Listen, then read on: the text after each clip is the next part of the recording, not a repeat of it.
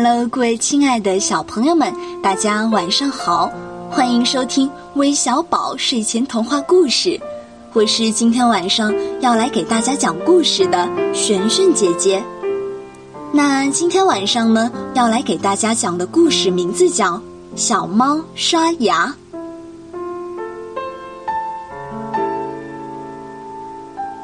老朱开了一家牙刷店。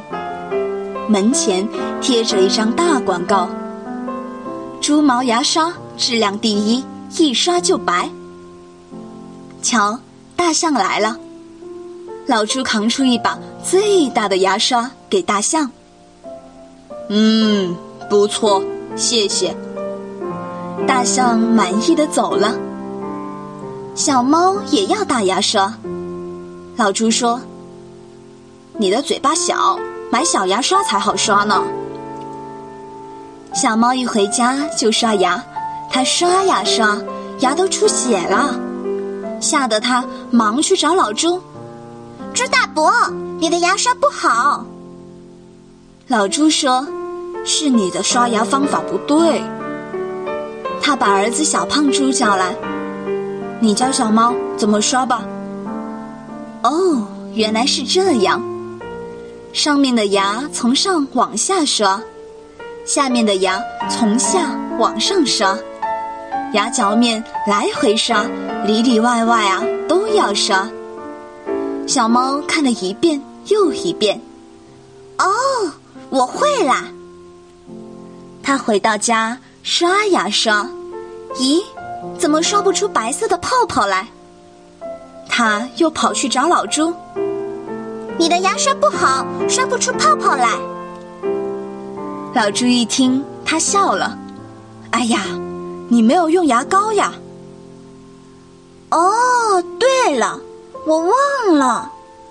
小猫难为情的伸了伸舌头，买了一支药物牙膏。小猫用牙膏满嘴黏糊糊的，可是还是没有泡泡。哈哈，小傻瓜！大象用鼻子朝小猫的嘴里喷些水，啊，有泡沫了！泡沫越来越多，小猫越刷越高兴。从此，大公鸡喔喔的叫的时候，小猫啊就起床刷牙。可是过了些日子，小猫突然牙痛了，脸也肿了。他气呼呼的找到了老猪，你的牙刷一点也不好。老猪一看，小猫嘴里的牙蛀坏了，这是怎么回事呢？老猪搔了搔大脑袋，哦，我知道了，你每天夜里抓老鼠吧？是呀，小猫点点头。你吃老鼠刷牙吗？老朱又问：“没有呀。”唉，睡觉前吃了东西可一定要刷牙，不然牙要坏的。哦，原来是这个样子。小猫的蛀牙补好后，每天夜里吃了老鼠，总是刷了牙才睡觉。